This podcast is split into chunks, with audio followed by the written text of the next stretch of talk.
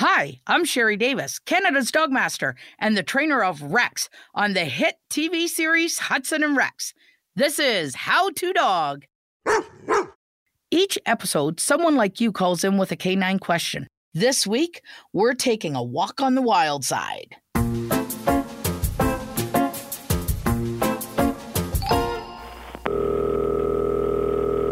Hi, Uncle Jim again.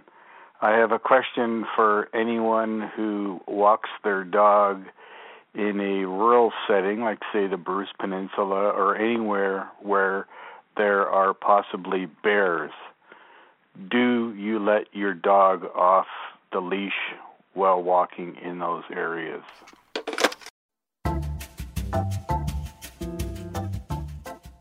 Thanks for the call, Jim. It raises a really important issue that maybe many of us haven't really thought much of. It's no surprise that you might encounter wildlife when walking your dog out in the country, like where I live. But as cities grow and expand, more and more animals, wild animals, are having encounters with people in places that you might not expect it. Don't be surprised if you come across a coyote or a raccoon or a skunk when you're out for a walk in a ravine in downtown Toronto or even in a park in the city. You know that old joke? How if you run into a bear in the woods, you don't have to outrun the bear, you just have to outrun your hiking partner? Well, that doesn't really apply when you have a dog with you. Many dogs, even the tiniest ones, will eagerly chase after the noise in a forest. It might be a squirrel, or, as we're about to hear, it might be something a lot more dangerous. And sometimes, even when they're not chasing anything, the wildlife might just come to them. So how can you protect yourself when you live somewhere where there are wild animals? And what's it actually like to end up face to face with a dangerous creature when you're out walking your dog? That's what we're here to find out today. This is How to Dog. Hi, everyone. This podcast is for entertainment purposes only and is not meant to be professional advice. Always consult with an expert when taking care of your own doggo. Over to you, Sherry.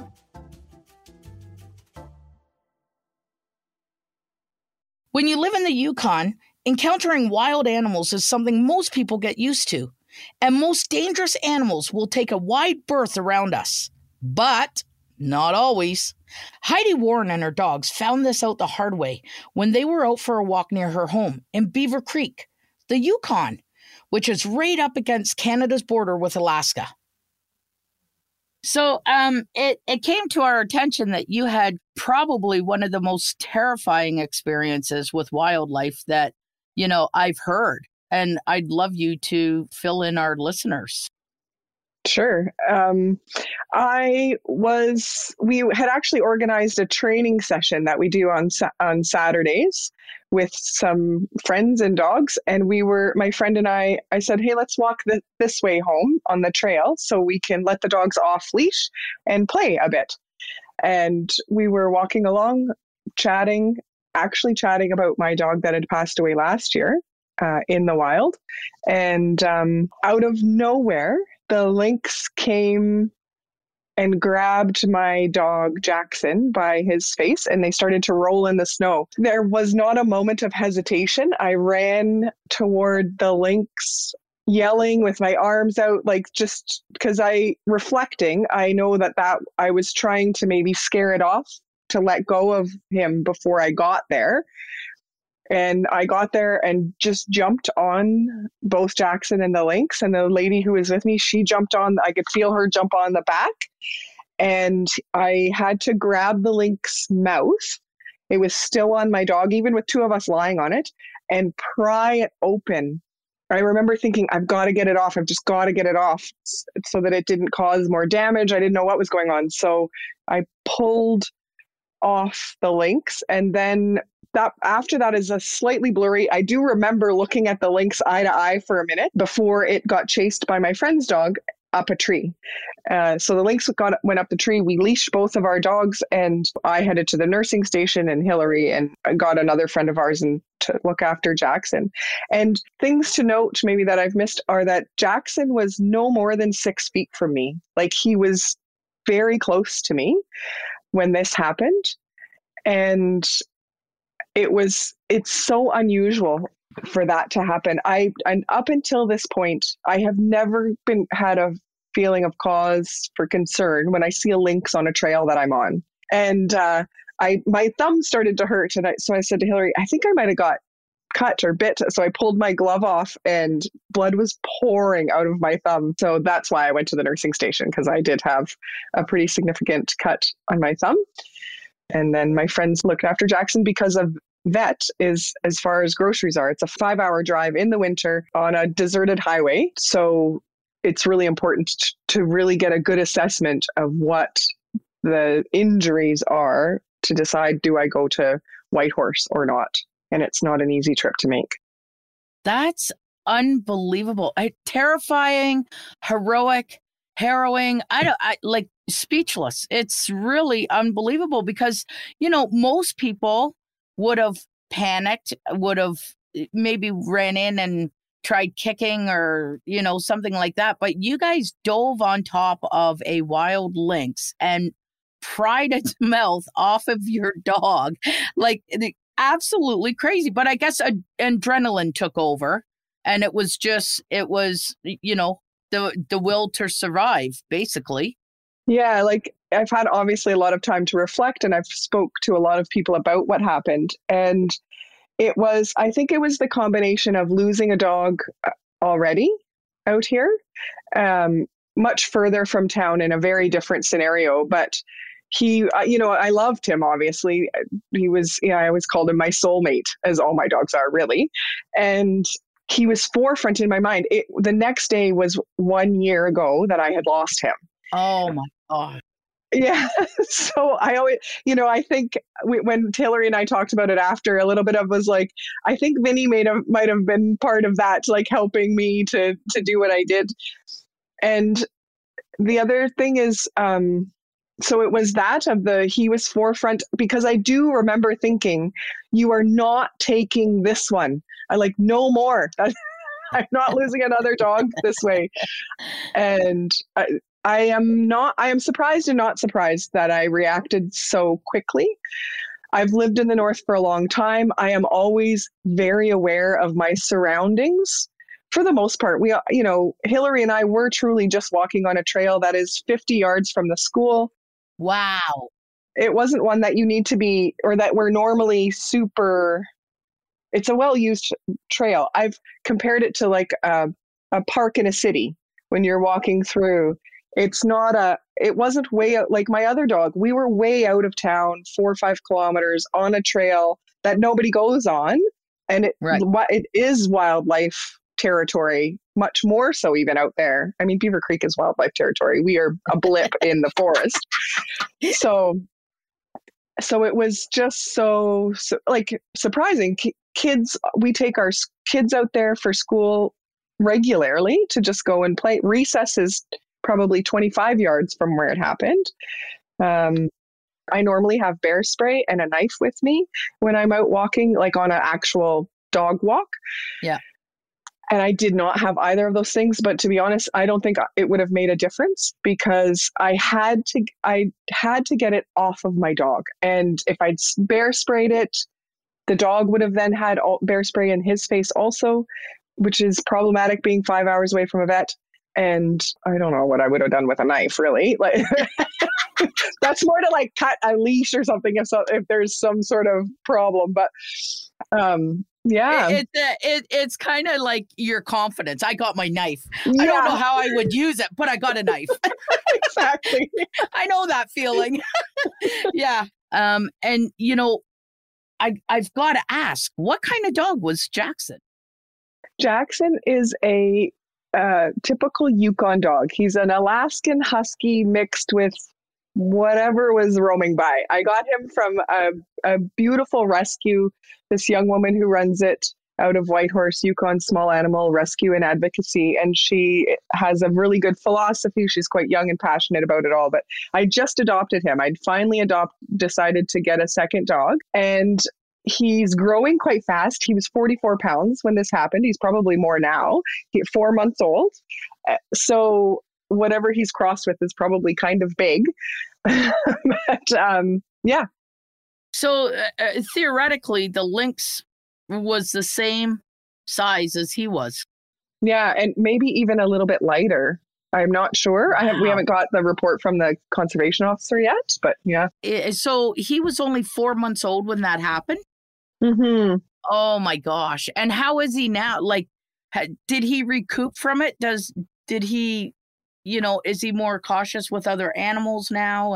Or you know, did it make a difference in Jackson? Thankfully, no. So I did do a few things afterwards to try to prevent that from happening as much as I could. And so he seems totally fine. Wow. He's got a number of, you know, bite marks on his face and it was on antibiotics. But so that's physically, he had a few scars from it. I call him Jackson Scarface Warren. But other than that, behaviorally, I see no difference in him. Thank goodness. Wow, you're very lucky. Heroic, life-saving, terrifying. I don't even know what to say about your experience, but you know what? You got one lucky dog. Jackson is very, very, very lucky to have you as an owner. It has been a real pleasure. Thank you so much, Heidi, for joining us on How to Dog. Thank you so much, Sherry. Heidi lives in Beaver Creek, Yukon. She was out walking with her dog Jackson when it was attacked by a lynx.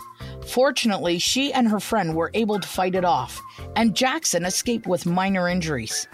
How scary is that? I personally know this experience firsthand, but not with a lynx. I actually was out filming a show, and when we went into the bush, we were face to face with a black bear. It was the scariest moment of my life. I'm very lucky that my dogs have a good recall. I was able to call the dogs back, and we were able to stay nice and still and allow the bear to pass us. We've got to remember that we're encroaching on their property, and we've got to show them a little bit of respect. This brings me to my next guest. Vanessa Isnardi is a provincial coordinator for WildSafe BC.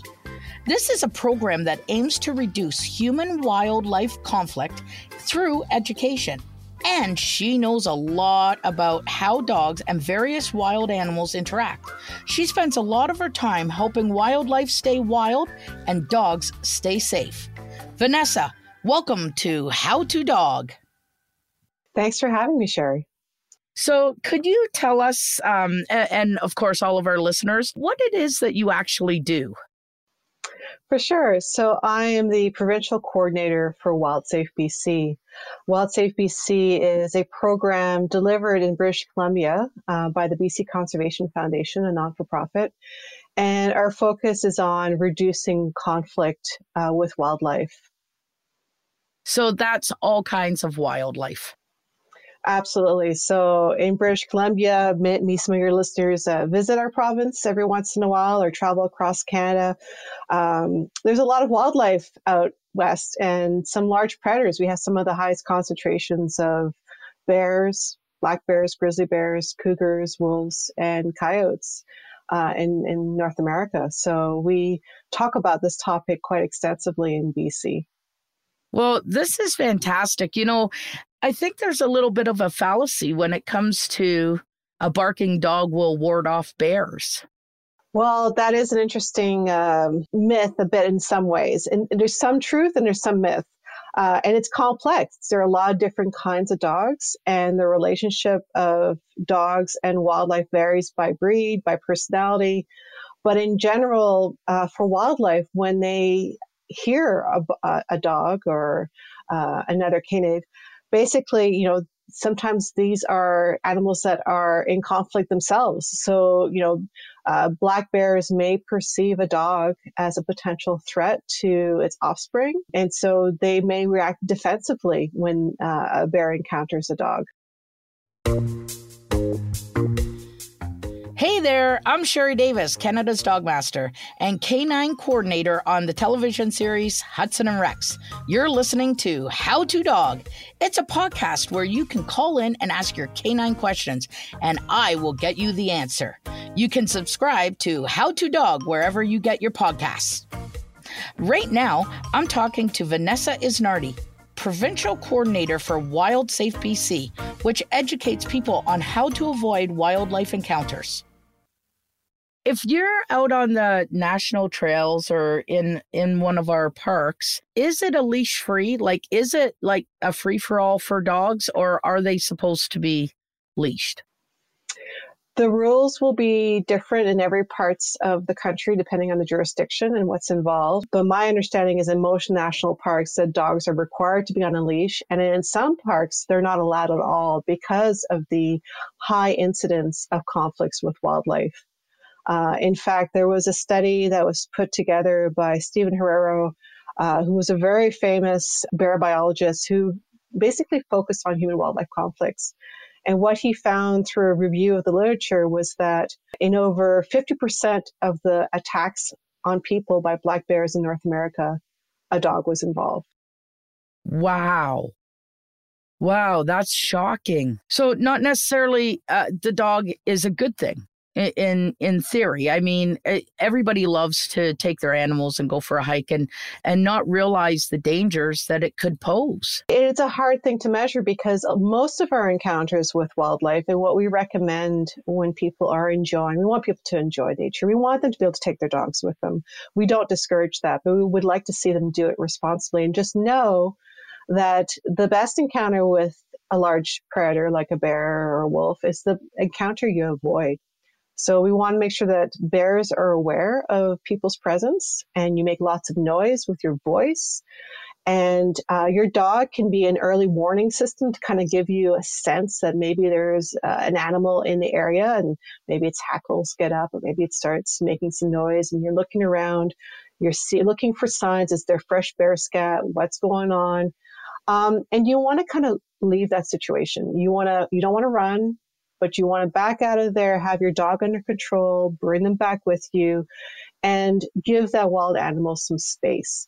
And for bears, 80% of their diet is actually plant-based. They're really not motivated or that interested in preying on humans. What they're most interested in probably are the berries that are on the trail that you happen to be on as well at the same time. So most bears tend to want to avoid conflicts with people and tend to avoid us in general. But a dog can sometimes escalate the situation. And if they charge after a bear, and especially if it's a sow bear with cubs, that might instigate an attack, a defensive attack. The bear just wants space. Sometimes you'll hear anecdotal stories where the bear runs off, and that can happen as well. But I wouldn't rely on that to happen all the time. We do know of many stories where that has not happened and dogs have been injured or killed. And sometimes the dogs chase after the bear, and then the bear turns around and runs back on the person, and the person is injured. So in general, we just want to make sure that when people are out exploring on trails, that their dogs, they know they have excellent recall. They know the dog won't chase after the animal. And if they're not sure, they should keep it under control because you just have to assume you are going to encounter wildlife. Right. The leading cause of conflict between people and wildlife is attractants and food. The thing that leads to injuries and death to bears, because often if they become food conditioned, you've heard the term a fed bear is a dead bear. What that comes from is bears being taught to associate people and the areas that they use with sources of food. And it may seem innocent at the time, maybe nothing happens to you, but you're teaching a bear to find food from us, and it will keep coming back, and they'll remember. They have amazing memories, and it's not just intentional feeding. It could be unsecured attractants, so your garbage that has organic food rewards in it. It can also be a fruit tree. If you have a fruit tree that a bear goes back to year after year to find food, and it's close to where you live, you're teaching a bear to come find and forage near you. And that sets you up for a dangerous situation. If you go out at night, you let your dog out, the bear could be feeding on that tree at night, and that could be very dangerous for you and your pet. So we definitely, our number one recommendation is to always make sure that anything that's can provide a food reward to wildlife is managed well, secured, pick your fruit, We actually use electric fencing and promote electric fencing in British Columbia as a way to help people who have trees that they want to allow the fruit to ripen and then pick it. So we encourage them to use electric fencing as a temporary way of securing that, keeping all your garbage stored indoors. I actually have heard that there's more encounters and likelihood of deer hurting our dogs than bears. So that is a growing phenomenon. I don't know what it's like in Ontario, but urban deer is a bit of a growing issue in our communities in British Columbia. And there have been a number of situations where does, the female deer, with her fawn in the spring, will protect her fawn. And if a dog off-leash or on-leash approaches too close, the doe will react and can potentially injure or even kill that dog. And very often people get involved in the mix and they become injured as well.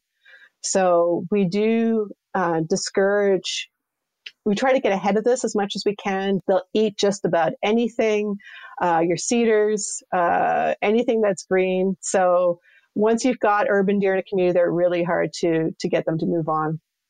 Wow. You know, and you don't think of that. Everybody thinks of Bambi. If you're a mom, you're going to protect your offspring. And then in the fall is the mating season. So that can drive conflicts as well, where deer get a little bit more aggressive and their behaviors are a little bit more erratic. So we just want to give them some space and allow them, you know, view from afar. Don't try to walk up with your phone and take a picture. You know, invest in a telephoto lens or use binoculars, you know, and give wildlife lots of space. Vanessa, thank you for your time. And it was a pleasure having you on How to Dog. Thank you.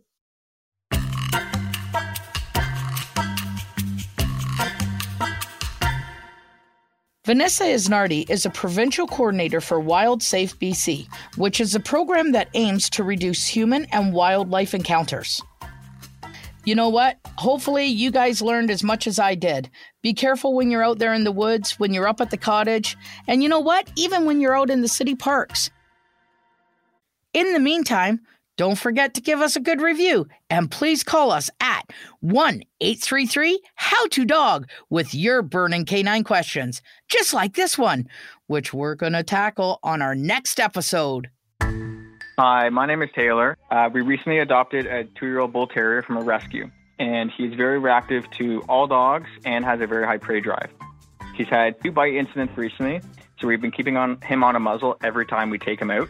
What sort of things can we do to get our dog to enjoy the muzzle more, or, you know, not be so mopey and sad whenever we have to put it on him?